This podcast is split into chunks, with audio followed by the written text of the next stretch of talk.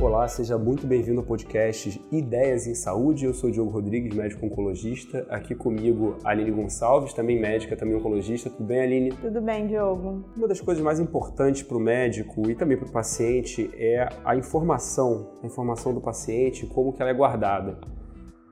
A gente está aqui hoje com um grande amigo, André Assis. Tudo bem, André? Tudo bom, Diogo? Tudo bem? Né? André que trabalha com software que não dá para dizer que seja só uma coisa de informação do paciente, que tem muito mais do que isso, que é o Prompt Life. E ele vai falar um pouquinho para a gente sobre a experiência dele. Mas, André, você, médico, especializou em cardiologia e hoje está trabalhando com isso, você pode contar um pouquinho da tua história? Sim, claro.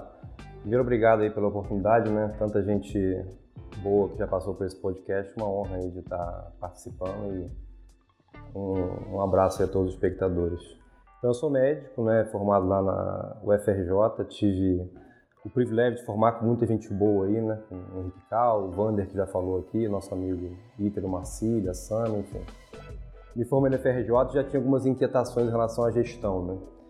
Eu tive uma experiência como estudante estudando cardiologia em Toronto, no Canadá, que me impactou demais, né? De ver, na verdade, um ecossistema integrado de saúde do paciente em que, de fato, ele não estava solto.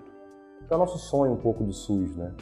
Então, uma coisa que me marcou muito foi um paciente que chegou transferido de uma espécie de uma UPA, conseguiu uma transferência depois de helicóptero, fez um CAT no mesmo dia, dois dias depois estava de alta e foi na farmácia pegar o remédio dele com tudo integrado. Então, com essa experiência aí, né, de atender pacientes de emergência num grande volume, né, eu percebi ao longo de 10 anos que o doente estava muito solto, né? Ele não tem uma identidade de saúde.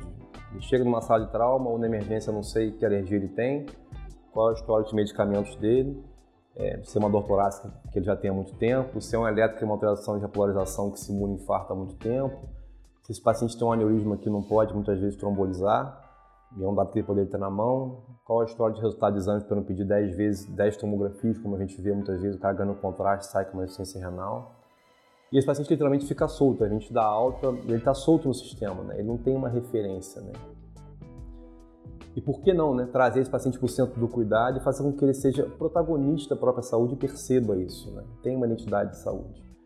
Então daí que nasceu a proposta um pouco da Front Life. Né?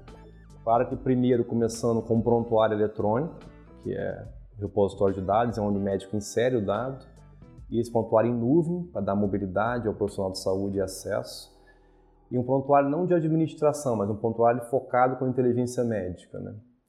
E trazer também o paciente para o centro do cuidado, né? Ou seja, por que não compartilhar o dado com o paciente, todo o histórico de saúde dele, resultado de exames, alergia, medicamentos, o cartão de vacinação, orientações de saúde, o doente poder imputar sinal vital e interagir com o seu médico e estar tá, de fato integrado numa rede de saúde. Né? Depois desse start, enfim, comecei a estudar um pouco né, tecnologia, né? naturalmente que para um médico é uma coisa muito, muito amadora, como um, um grande aspirante. Tive a oportunidade de apresentar isso para um amigo médico, a quem devo um, uma gratidão muito grande, o César Sabino, que hoje é um dos gestores da Policlínica lá de Macaé, enfim, que está em outros locais, inclusive. Um grande abraço aí para o César, que foi nosso, um dos nossos primeiros clientes. E tive uma maior sorte ainda de ter um gênio na família da informática, que é o meu irmão Sérgio. Já era um cara super competente lá da COP na FRJ, com super grandes projetos, com experiência em segurança de dados e tudo mais. O Sérgio olhou e falou assim, caramba, eu topo, vamos fazer aí um, uma espécie de um MVP, se der certo eu topo esse projeto. Isso foi em que ano? E isso foi no final de 2015. Então, a gente não tinha uma empresa, em dezembro de 2015 a gente tinha um MVP, é um, movimento, é um mínimo produto viável, né? Que a gente fala, né? Que é como se fosse uma espécie, não chega a ser um rascunho, mas é como se fosse uma maquete de um produto. É, pode ser interpretado de diversas formas, né? Mas literalmente é como se fosse um projeto piloto. De forma que eu sei te dizer que eu sou capaz de produzir aquilo. Então eu trouxe aqui uma caixa para você, com uma caneca da Point Life de presente, poderia ter feito 10 dessas, você saberia, caramba, você sabe fazer, então você sabe fazer em escala. Uhum. Né? Então você tem habilidade para isso. O produto não está pronto, não é um produto final, mas eu estou te apresentando um conceito que está no começo, mas você sabe que eu sou capaz de executar. É óbvio que se promete muito, mas o MVP é um caminho inicial. Então, se ela topou, a gente conseguiu aí, quatro meses antes de ter um CNPJ, ter um cliente. Uhum. é bom, né? Começar com clientes antes de ter uma empresa. Então, já era uma, uma empresa importante, enfim, no setor de offshore, que atendia 300 pessoas por dia e tal, enfim. Aí a coisa, a coisa caminhou, né? Então, a partir daí, eu me afastei um pouco da, da função de supervisão médica, da, da emergência, tive que acompanhar um pouco mais, estar um pouco mais de perto, com outros profissionais, e daí, digamos que começou o projeto que hoje já faz aí cerca de é, 3 para 4 anos, né? E hoje já somos cerca de 50 pessoas na empresa, né? Graças a Deus está tá crescendo e eu me dedico boa parte do tempo a isso hoje com outros parceiros médicos, enfim, e outros produtos que a gente vai falando aí também. Mas esse foi um pouco o começo do projeto. E esse software é, você vende para hospitais ou é um aplicativo que o paciente pode baixar no celular e inputar seus dados ou um conjunto dos dois? Sim. Então, Aline, o que que é, tocou um pouco a gente assim para tentar trazer algo né, de novo, né, contribuir, né?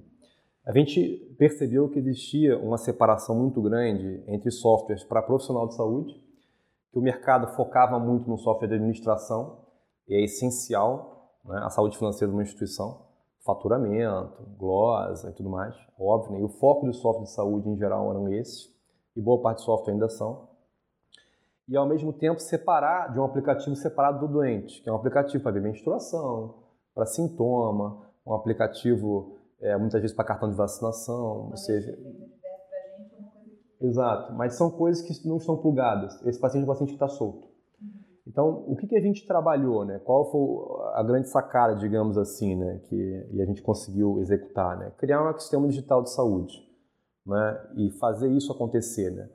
Então, criar um software online cujo foco era a inteligência clínica, ou seja, iniciar esse software com protocolo de atendimento médico, um guideline específico para cardiologia, uma anamnese para cardiologia, estruturado com todo o histórico de saúde por CID, por TUS, o histórico de alergia, o histórico de medicamentos por Anvisa, por Brasins, é, o histórico familiar, inclusive, é, a impressão diagnóstica do médico, a queixa principal codificada em CIAP, o diagnóstico e a hipótese por CID, e assim em diante. E os exames codificados por TUS e tudo mais. Estruturar um software de uma forma inteligente que consiga fazer um score de risco do paciente cardiológico, avaliar qual o risco cardiovascular, quais são os laboratórios e imagens que eu tenho que solicitar para ele, o que, que é preconizado como um plano de cuidado a longo prazo, e eu ter um cuidado integral desse paciente, uma visão horizontal dele, longitudinal. Eu olhar esse doente para frente e, ao mesmo tempo, trazer esse paciente para o centro do cuidado. Então, a boa parte dos dados que é inserido no Project Life pelo médico, pelo psicólogo, pelo fisioterapeuta, pelo neurologista, pelo cardio, pela multiespecialidade, é compartilhada on time no aplicativo do paciente. Então, o médico, quando insere que o paciente tem um infarto, uma alergia de pirona, tem um histórico de apendicectomia, toma losartana, glifato, tudo isso vai para o aplicativo do paciente, ele tem um prontuário na mão dele. Com toda a história de saúde, alergia, carta de vacinação, resultado de exame laboratório, resultado de imagem, orientações de saúde com metas para serem cumpridas, ele tem um plano de cuidado, ele tem uma orientação de responder questionários de saúde para o médico acompanhar isso online, e o doente interage. Ele faz agendamento pelo aplicativo, e esse agendamento é direcionado para um plano de saúde, por exemplo, se ele está validado, ou para uma rede particular. O paciente insere esse sinal vital e queixa, ele bota a pressão arterial, o peso, a altura, você pode customizar para ele botar as queixas de dor, diarreia e tudo mais. Ou seja, ele de fato está integrado a um ecossistema de saúde. Existe uma central de saúde de enfermagem que acompanha esse doente, todas as alterações vão para uma central de sinal vital que você pode gerar alarmes, inclusive, e essa central liga para ele e diz, André, sua pressão está de 180, sua glicose está 220, vamos marcar para a semana que vem um endocrinologista e um cardio para você. Você está tomando a medicação que eu estou vendo que você tinha que tomar losartana e tudo mais. Ou seja, eu trago o paciente para o centro do cuidado. Então, a mesma identidade que a gente tem hoje com Airbnb, com iFood para escolher minha comida, com o meu banco na minha mão e tudo mais, eu tenho com o Front Life. O paciente tem a saúde na mão dele, porque é dele essa saúde. E eu acho que um outro grande desafio dos softwares, que muitas vezes ficam muito presos na sua própria estruturação, é não ser um software maduro de forma a ser estruturado para conversar com os outros softwares. Que é um dos grandes problemas dos sistemas. E é um dos grandes desafios no Brasil e no mundo. Tá? É, é óbvio que isso não é uma coisa simples, não vai ser a Front Life que vai solucionar isso, seria até uma pedância falar isso, mas nós estamos de fato no caminho, nós nascemos assim. A gente nasceu com uma linguagem OpenAir, que é uma linguagem de armazenamento de dados, por exemplo, OpenAir, OpenHR. É uma forma de você armazenar o dado, por exemplo. Então, pensa que é um inglês das linguagens. Então, você tem é, um italiano, um, um, brasileiro, um espanhol e um americano conversando numa sala. Se você não tiver uma linguagem comum, você não tem comunicação. A linguagem é a premissa básica para se comunicar. E isso é uma grande lacuna. Cada software se estrutura com uma peça específica, com um tijolo específico. Não se padroniza. E isso já é bem, muito bem estruturado fora. Nos Estados Unidos, o Brasil, a Sociedade Brasileira de Informática e Saúde, já diz quais são os protocolos a serem é, informatizados. Tanto pontos de TI, que é a forma de armazenar o dado, ou em HL7 Fire, por exemplo, que é a forma de comunicação, quanto do ponto de vista médico. Eu estruturar esse sintoma do ponto de vista com, com um CIAP, que é uma queixa, um diagnóstico, que é um TUS, ou é um CID, por exemplo, né? de diagnóstico de procedimento, um exame como um TUS, por exemplo, eu tenho uma codificação específica para isso. Se eu consigo estruturar bem um prontuário, eu consigo comunicar com o outro. Qual é o grande problema? É, hoje no Brasil, você descreve que o paciente tem uma hipertensão, num texto aberto, que ele tem uma PA de 180 por 100, que toma losartana e que é um paciente que está com dor no peito. Como é que você cruza isso? Você consegue minerar esse dado, mas se você conseguir estruturar isso de uma forma amigável para o médico, como a que a gente chama de EILAS, por exemplo, então não é diabetes, médico insulino dependente, CID é 11 ou é 12. É diabetes e por trás existe uma codificação. Uhum. Você transforma o software agradável, mas por trás está estruturado. Se eu consigo estruturar bem o software, eu consigo me comunicar com os outros, inclusive com o SUS, naquilo que é preconizado, não a linguagem inventada. Então, boa parte do software no Brasil foi estruturada para ser um software, muitas vezes, de administração. E era a necessidade daquele tempo. Mas agora não, esse software tem que migrar para uma nova estrutura. E a partir dessa linguagem comum, nós teremos esse grande sonho de comunicar os dados do paciente entre os hospitais, entre as clínicas e entre o Sistema Único de Saúde. Só que sem essa premissa e estruturação, a gente não vai conseguir chegar lá. E sem essa premissa e estruturação, eu não consigo ter o dado. Então, não existe uma IA, uma inteligência artificial, sem eu ter um dado. Um dos grandes desafios da IA é esse: você pegar um texto, minerar e saber quantas vezes foi falada a palavra suicídio ou quantas vezes foi citada a tomografia de crânio num paciente que tinha dor de cabeça e tinha tido um trauma e tomava anticoncepcional com anticoagulante. Você não consegue cruzar esse dado para fazer análise preditiva e prever eventos, inclusive. É um grande desafio você minerar esse dado.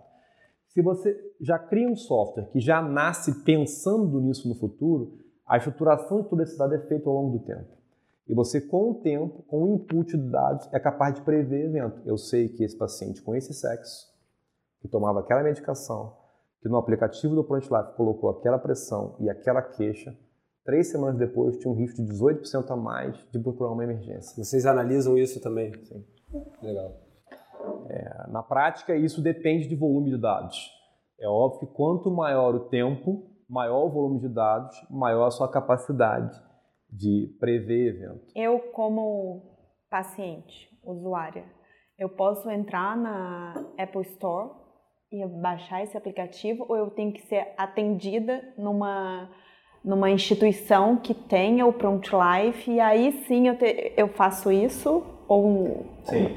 É...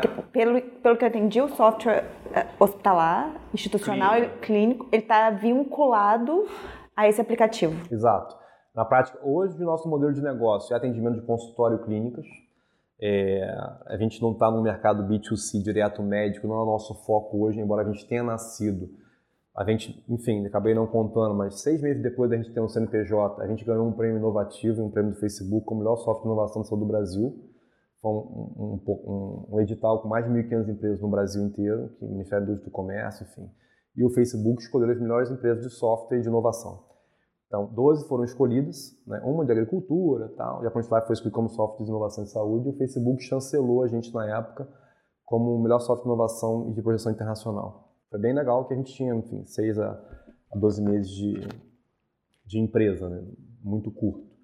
Então, depois, nesse momento, a gente vivia um mercado de clínica, né? de venda B2C mesmo, mercado. Depois que a gente ganhou esse prêmio, a gente aproximou muito do mercado de operadora de saúde que é o mercado B2B, que hoje é o nosso grande cliente. Né? Enfim. Fala rapidamente o que é a diferença de B2C e B2B. É, na prática é o seguinte, é você vender diretamente é, para o médico, né, que é o customer né, ou o paciente, né, ele é um cliente direto seu, ele não é uma grande empresa como uma instituição, por exemplo. Então, grandes operadores, enfim, grupos como Qualicorp, por exemplo, que tem diversos operadores de saúde, grupos da Unidas aqui no Rio de Janeiro, por exemplo, a Camperge, a Camargo, Ministério Público Defensoria Pública, são grupos, né, empresas que nos contratam nesse mercado business to business, né, que é o B2B, né, e eles disponibilizam para os seus milhares de médicos.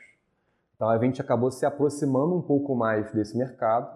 É óbvio que naturalmente a gente vai é, novamente voltar para esse mercado B2C direto médico e depois B2C paciente e outras especialidades, mas hoje os nossos grandes clientes são corporativos.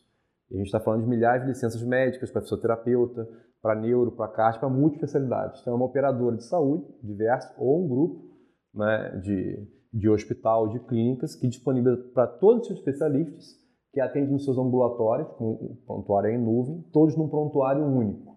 Então o neuro atende nesse prontuário, o cardio, o fisioterapeuta, o psicólogo, o protocolo de dor e o paciente está nessa nuvem única.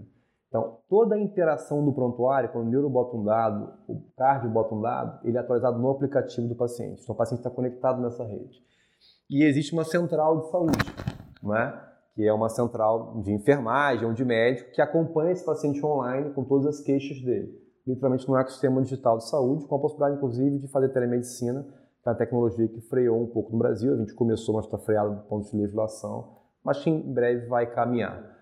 Mas hoje o nosso mercado é mais é, corporativo, embora a gente tenha grandes parceiros aí, clínicas importantes, enfim, diversas especialidades, enfim, na, na Life também. Quando você falou da tua experiência lá no Canadá, que acendeu essa, essa ideia de fazer isso, o Front Life ele saiu do nada, essa, essa, ou seja, até expandindo um pouco mais a pergunta, essa iniciativa de tentar juntar tudo e ter uma visão um pouco mais é, longitudinal do paciente, é, vocês viram essa iniciativa em outros lugares? Tem algum país ou algum outro lugar que está tá mais à frente nisso? Existem, naturalmente, países né, é, primeiro mundo, aí, né? Estados Unidos, enfim, Canadá. O NHS da Inglaterra é clássico nisso. Os pacientes têm aplicativos, já fazem telemedicina.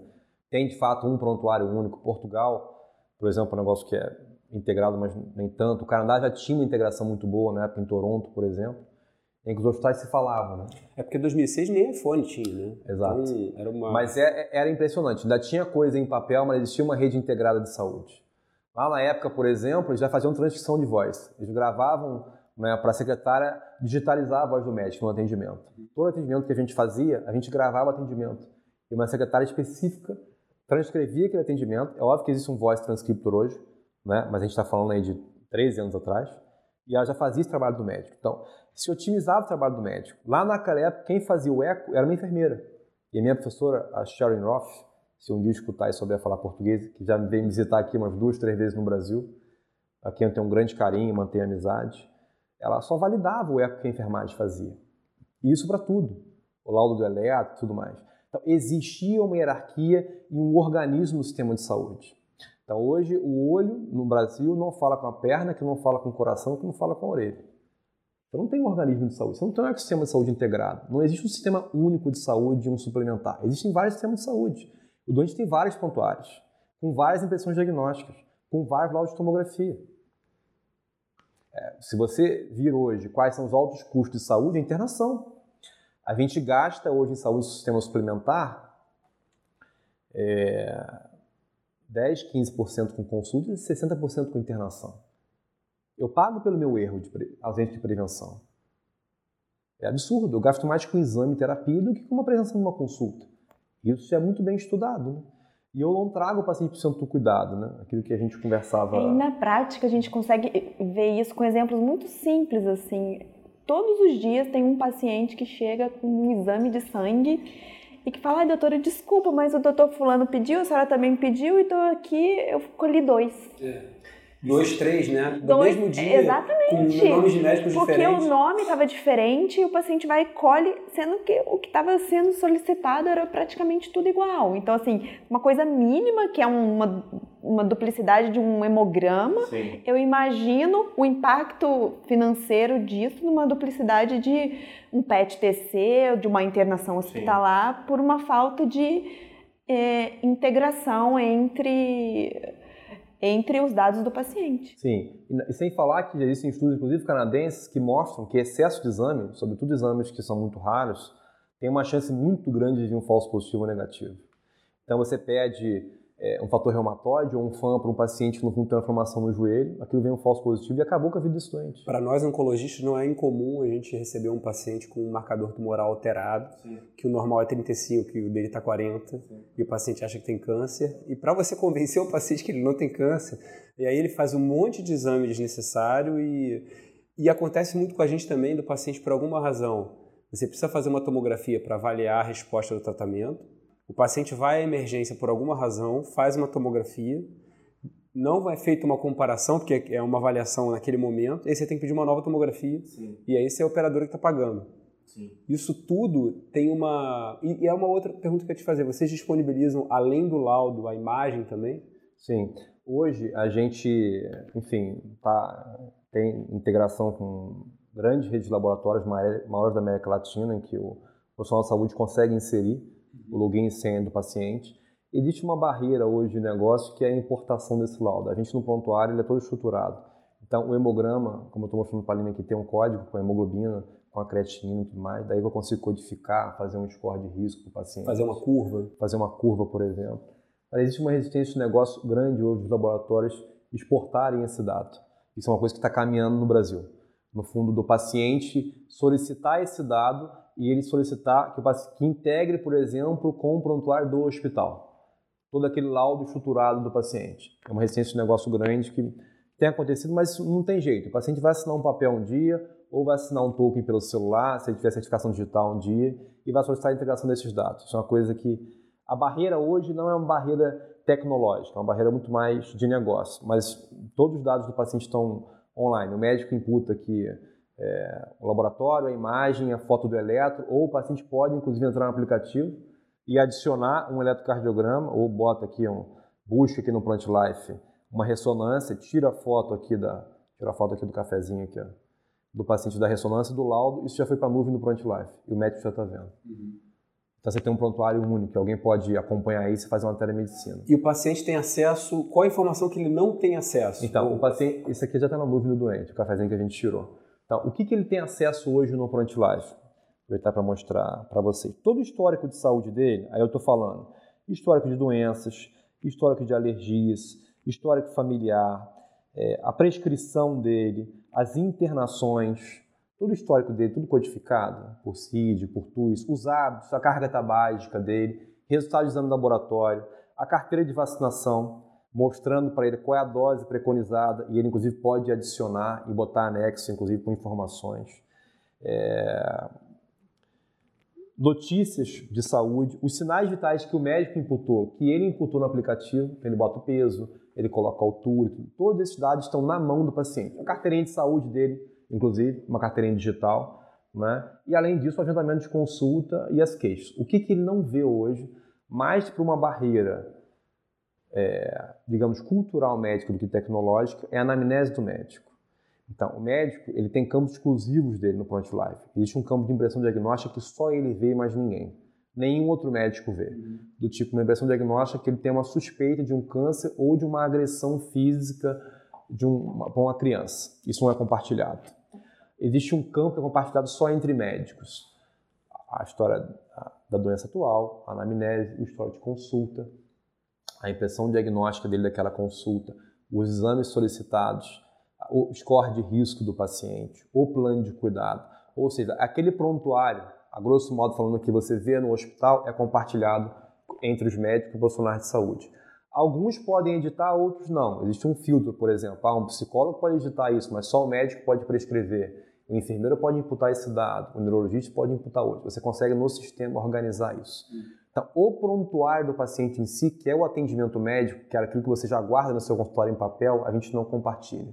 Mas é uma questão de tempo.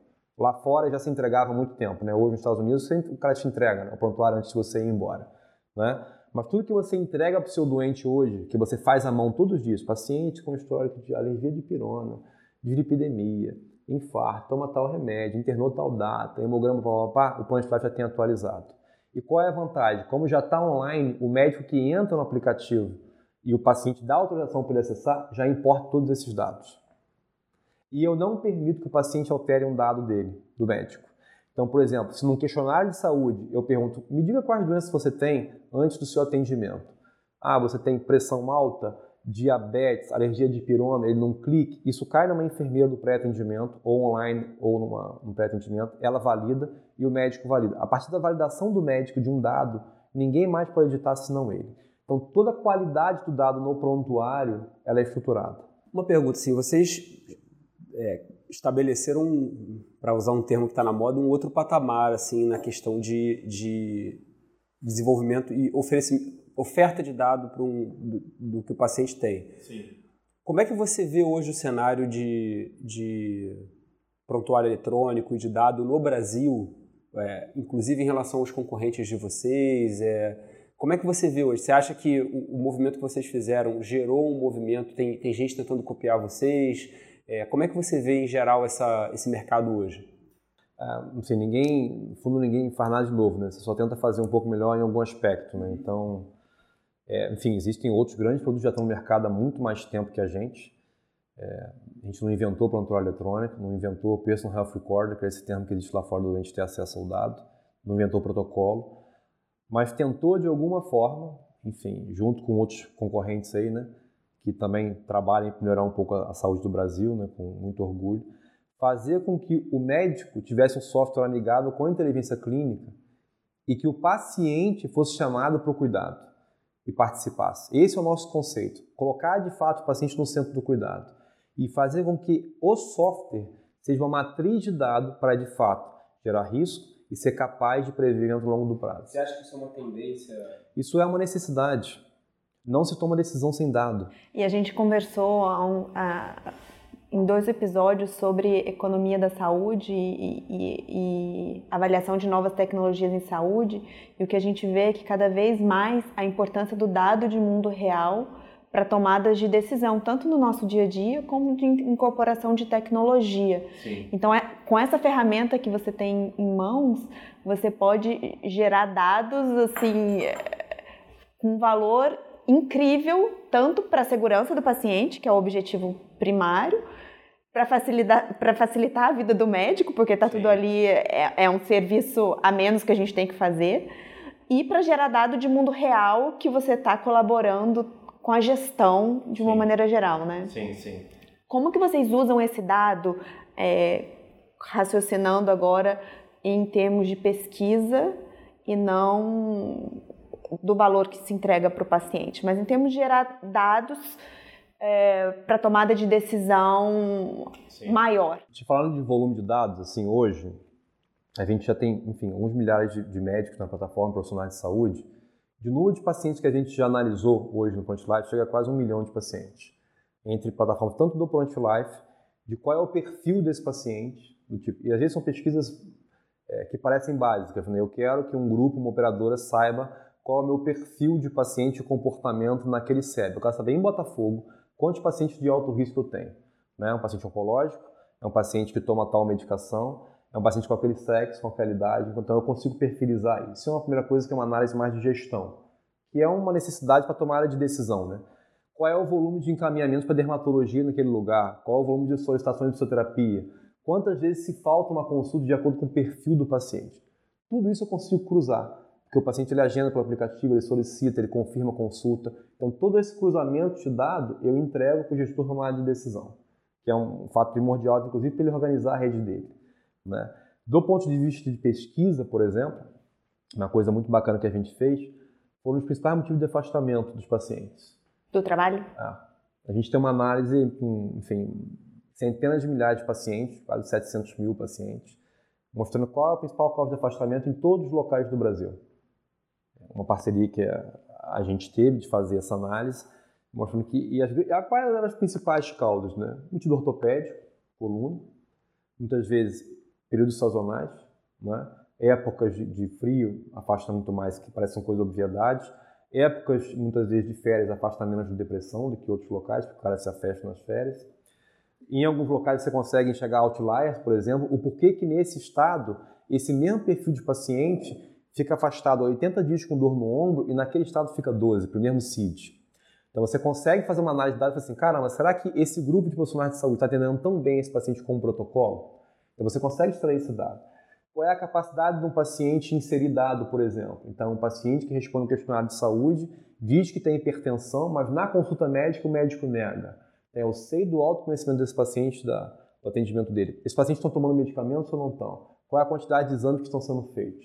Todos os dados são possíveis de analisar. Né? Enquanto a gente está gravando hoje, sexta-feira, 10 de janeiro, né, uh, tá, o Brasil está passando por uma, uma, uma, uma situação curiosa, porque parece que tem uma síndrome é, que cursa com, com neuropatia, dor abdominal, que parece estar associada a uma intoxicação por uma cerveja artesanal.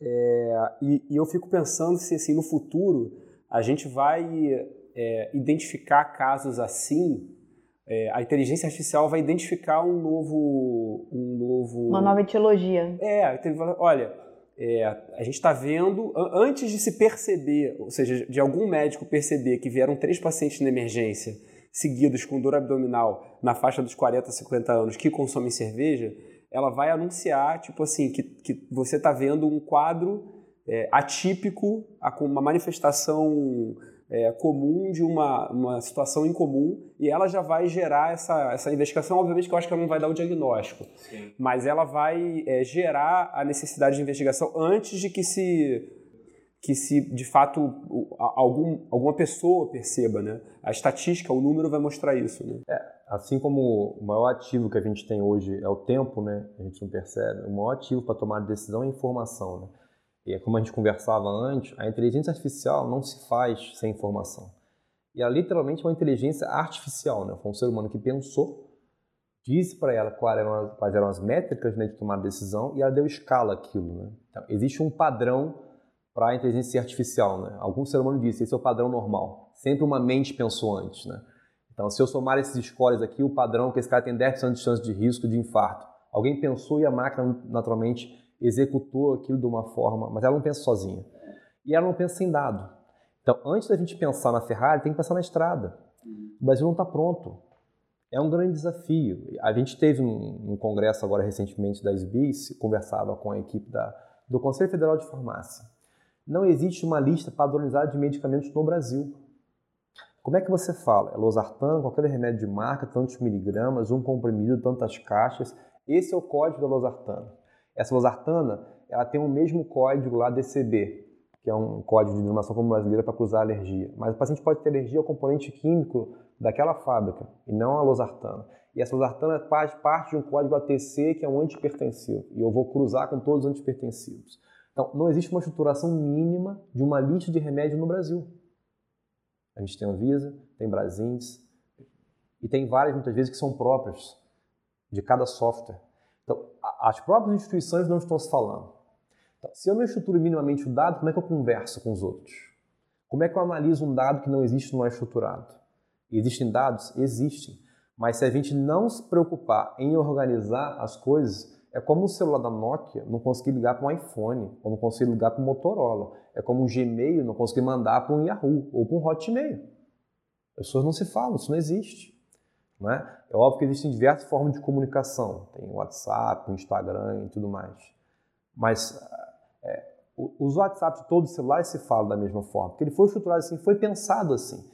Então, se a gente não tiver uma linguagem de estruturação de dados, tanto do ponto de vista de TI quanto do ponto de vista médico, a gente não vai ter dado e vai ficar batendo cabeça. E naturalmente que as instituições, grandes instituições, tanto privadas quanto é, os conselhos federais de medicina, Ministério da Saúde e tudo mais, tem que sentar junto e falar, olha, nós precisamos falar isso e a meta 2030 é essa. E de fato vamos comunicar. A partir de agora o paciente vai ter um prontuário único e ele vai gerenciar.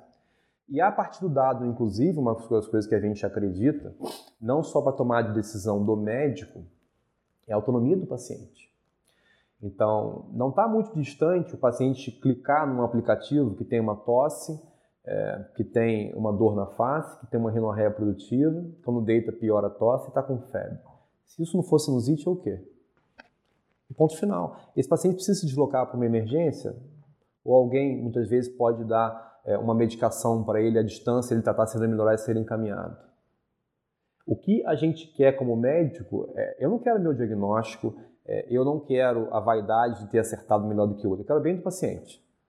Então, se a gente não focar nisso, a gente perde um pouco o rumo das coisas. Isso é uma das coisas que eu percebo muito, às vezes, em emergência, né? É, a gente esquece muitas vezes que uma terapia psicológica e um bom papo, às vezes é melhor que um antipertensivo. É, quem está na ponta é o doente, o meu foco é ele, né? Então, às vezes, a gente fica pensando muito, às vezes, em inteligência artificial, que é uma coisa maravilhosa, é o sonho de todos nós. Mas se a gente não estruturar minimamente as coisas, não entender que o foco é o paciente e o sonho de todos nós é a prevenção, né? Médico de família e clínico agora é a bola ver, né? E era patinho feio de outrora, né? Impressionante isso, né? Então a gente perde um pouco o rumo, né? É, minha impressão um pouco em relação à IA. E muita coisa se pode fazer em relação ao wearables, capacidade de comunicação de um celular com o Pront Life, por exemplo, de HGT, enfim, tantas coisas maravilhosas que todos esses players, equipamentos podem trabalhar juntos para isso, entendeu? E eu espero que realmente a inteligência artificial venha para liberar mais o tempo do médico para justamente sobrar mais tempo para a relação médico-paciente. Eu espero que os colegas usem Sim. dessa maneira. Mas... Existe um risco disso não acontecer, Sim. mas... Mas existe uma etapa anterior, não que não possa andar em paralelo, naturalmente existem empresas que estão mais adiantadas na estruturação do dado e na segurança desse dado, é a organização desse dado e a comunicação entre eles. Se o paciente chega para a gente já com um prontuário e eu já sei o histórico desse paciente, antes de Diogo entrar, eu já sei que ele tem esse histórico de saúde, essa alergia, internou ano passado com pneumonia, a última creatinina é de 2, o clínico de creatinina é X e tudo mais, teve uma diálise em tal tempo, teve uma intolerância a enalapril. Eu já sei quem é esse cara. Eu tenho uma identidade dele, um panorama desse paciente. Eu não tenho que ficar perguntando 10 vezes ao mesmo tempo. E esse paciente não tem que responder 10 vezes a mesma coisa. Eu otimizo meu tempo. Eu aproveito melhor a equipe multidisciplinar. Uma enfermeira pode otimizar muito o nosso trabalho no pré-atendimento. Um fisioterapeuta pode cuidar muito melhor, às vezes, de uma dor do que uma morfina. Então, integrar as coisas, né? integrar tanto os dados quanto a, a, a rede de saúde. Né? E trazer o paciente para o centro do cuidado. Né? E eu acredito de fato que o próximo caminho é ele tomar a decisão. Né? Uma vez que eu sou capaz de dizer para ele, como a gente conversava um pouco da, da sinusite, que existe uma chance de 98% disso ser sinusite, ele vai decidir. Se ele sai de casa três da manhã, pega a linha amarela e a vermelha e corre uma chance de 1% de tomar um tiro, ou se ele corre uma chance de 5% de errar o diagnóstico. Isso é uma tomada de decisão. Existe um risco para tudo em botar o cinto de segurança ou não.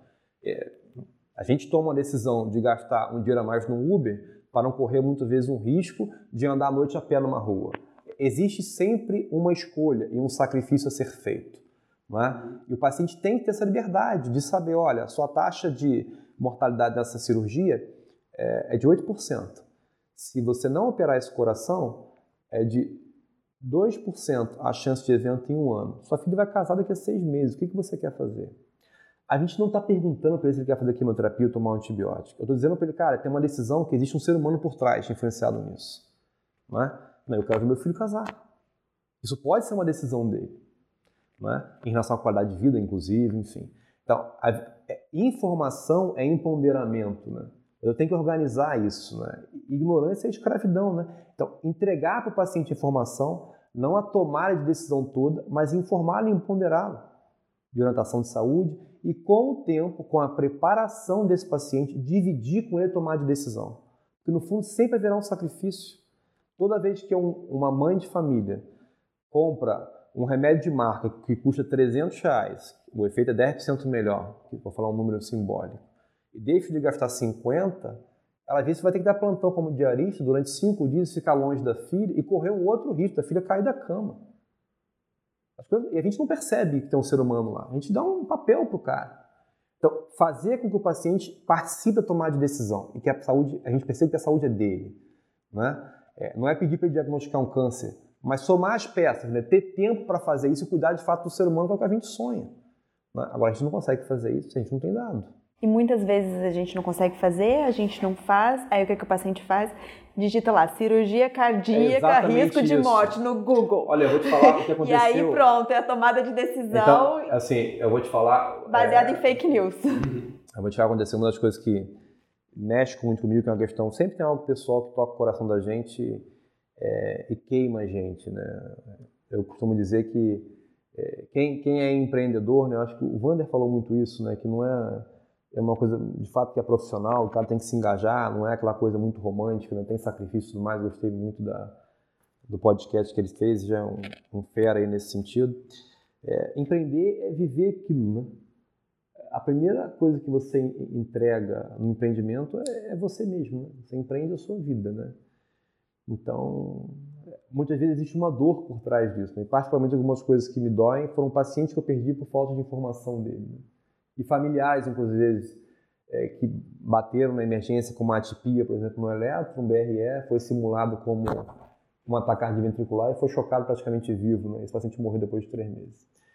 Então, é, é a ausência de informação que custa vidas. Né? Nessa semana eu atendi um paciente na emergência, né? ainda estou lá na, na, emergência do hospital, enfim, vou tento ir uma vez por semana, tá, um pouco mais, agora infelizmente um pouco mais distante, em que a paciente tem uma dor na coluna e o filho não sabia que remédio dar para ela. Ele deu um antidepressivo para ela, eu não lembro se foi uma codeína, enfim, algum outro remédio que deu uma alteração de sensório. A paciente caiu, evoluiu com trauma, na emergência, porque foi mal indicado. Esse paciente não tinha uma informação, ele não tinha uma orientação de saúde de um SOS, é um paciente oncológico. Faltou informação para o paciente. E olha o custo isso para a cadeia, para a vida do paciente que bateu numa emergência pode internar no CTI, para a operadora de saúde, por todo o sistema de saúde. Para o familiar que Pro deu aquela medicação que e. parou a vida por causa disso. Uma outra vez, na semana anterior, me liga um amigo, porque a mãe interna num CTI, porque tinha feito uma hipotensão, mas síncope em casa. Essa paciente tomava aspirina, já tinha um histórico de a famosa hipertensão do jaleco branco, né, que é pseudocrise hipertensiva, ficava ansiosa na frente do médico, por conta de uma equimose do AS que ela tomava. Foi uma emergência perguntar para o médico, alguém aferiu a pressão dela, que estava 18, era super ansiosa, ela não tinha queixa nenhuma cardiológica. Entupiram a paciente de antihipertensivo, a paciente se sincopou em casa, bateu a cabeça, internou no CT no dia seguinte. Isso porque ela foi perguntar para um médico na emergência o porquê daquela mancha do AS, aquela equimose. Isso acontece todo dia. A terceira causa de morte nos Estados Unidos hoje, a gente está falando de 250 mil mortes por ano, é erro médico. Só perde para doença cardiovascular e câncer, e ganha doença respiratória, ganha de acidente. E a gente via, por outro lado, o lado positivo de você informar o doente ter o dado dele, e que metade dos doentes dos Estados Unidos crônicos não tem acesso essa informação, a um aplicativo com seu histórico, seus medicamentos. Isso custa 300 bilhões ao ano nos Estados Unidos. O quanto se poderia reduzir né? faz pelo menos em 30% da taxa de internação, 50% 60% dos custos com exames e tudo mais gerais, e a qualidade de vida do paciente, que isso mexe no ecossistema inteiro. Né? É, é um paciente que está afastado do trabalho, é um paciente que está afastado da família, é alguém que polui mais que está andando de carro, é alguém que está gastando mais remédio, está usando mais antibiótico, criando mais resistência bacteriana, a ausência da otimização do tratamento. Então, falta, na prática, um, ergo, um organismo né, no ecossistema digital de saúde. Ninguém tem a receita de bolo, mas a gente tenta trabalhar com uma pequena semente na Point Life para trazer, de fato, a equipe médica com um prontuário eletrônico único e o paciente num aplicativo integrado ao ecossistema de saúde. Integrado a clínica laboratório e mágica está integrado nesse ecossistema, todas multiespecialidades e o que está caminhando agora é integração, inclusive, com farmácia, para o paciente poder solicitar, inclusive, o aplicativo direto do o medicamento direto do, do aplicativo. Sim. André, a gente está se encaminhando para o final e a gente sempre costuma perguntar um pouco sobre as perspectivas, é, como como que você vê para o futuro essa questão do armazenamento e do processamento dos dados, falando um pouco também sobre os wearables, né? O New England publicou um artigo da, da Apple, né? É, avaliando quase 420 mil pacientes. A gente sabe que um, um, estudo original com 420 mil pacientes é praticamente impossível. É, normalmente isso é dado retrospectivo, né? É, se vocês, você, você acredita que isso vai ser o futuro, ou seja, da mesma forma que tem a internet das coisas, um termo que é bastante comum hoje em dia, a internet das pessoas, por assim dizer, ou seja, a pessoa gerando dado e avaliando, e como é que você vê isso e as perspectivas no geral? Sem dúvida, assim, o sonho de todos nós é captar dado do paciente, né? mas esse dado precisa ir para algum lugar. E esse paciente não tem um prontuário único, né? Então os prontuários têm que se falar, né? O wearable tem que falar com o prontuário, que tem que falar com outro software, que tem que falar com outro wearable. E vai ter que falar com a farmácia, enfim, vai ter que falar com o SUS daqui a pouco, né? Enfim, e pessoas que viajam têm que ter portabilidade desse dado, inclusive para viajar no dado estruturado. Né? Então, os sistemas têm que se falar. A gente tem que pensar, de fato, no sistema único de saúde, mas integrado com menos resistência é, e menos porta fechada de comunicação entre as empresas. Porque o centro é o paciente. Né? Isso é, é o que a gente acredita muito. Agora, como premissa para isso tudo, você tem que estruturar o dado e pensar de fato na inteligência clínica é, do prontuário, né? fazer com que aquele prontuário seja um prontuário pensado por neurologista, desde o motivo da consulta, desde o tipo de anamnese, desde o perfil do plano de cuidado, os scores de risco, quais são os roteiros de laboratório e imagem, então aqui é um roteiro de esclerose múltipla, o que é preconizado é mostrar para ele aquele guideline e ele escolher se faz ou não. Então tem que pensar em software inteligente para isso, né? nisso que, que a gente acredita. A gente acredita em parcerias de integração com empresas e, sobretudo, trazer o paciente para o centro do cuidado. Fazer com que o paciente seja protagonista de fato e participe da tomada de decisão. A partir do momento que a gente traz o paciente, com que ele interaja um pouco mais e participe um pouco mais e input dado, a gente vai ter uma quantidade e qualidade de dados maior para gerar de fato a nossa tão sonhada inteligência artificial que seria imprudente, com meia dúzia de dados de baixa qualidade, muitas vezes analisado um texto não estruturado, eu fazer uma análise preditiva que é falsa. Eu simplesmente queria dizer que a menor chance de 30% por conta disso daquilo, uma quantidade de dados que é imprudente se apresentar. Quanto mais dado, maior a qualidade da inteligência artificial.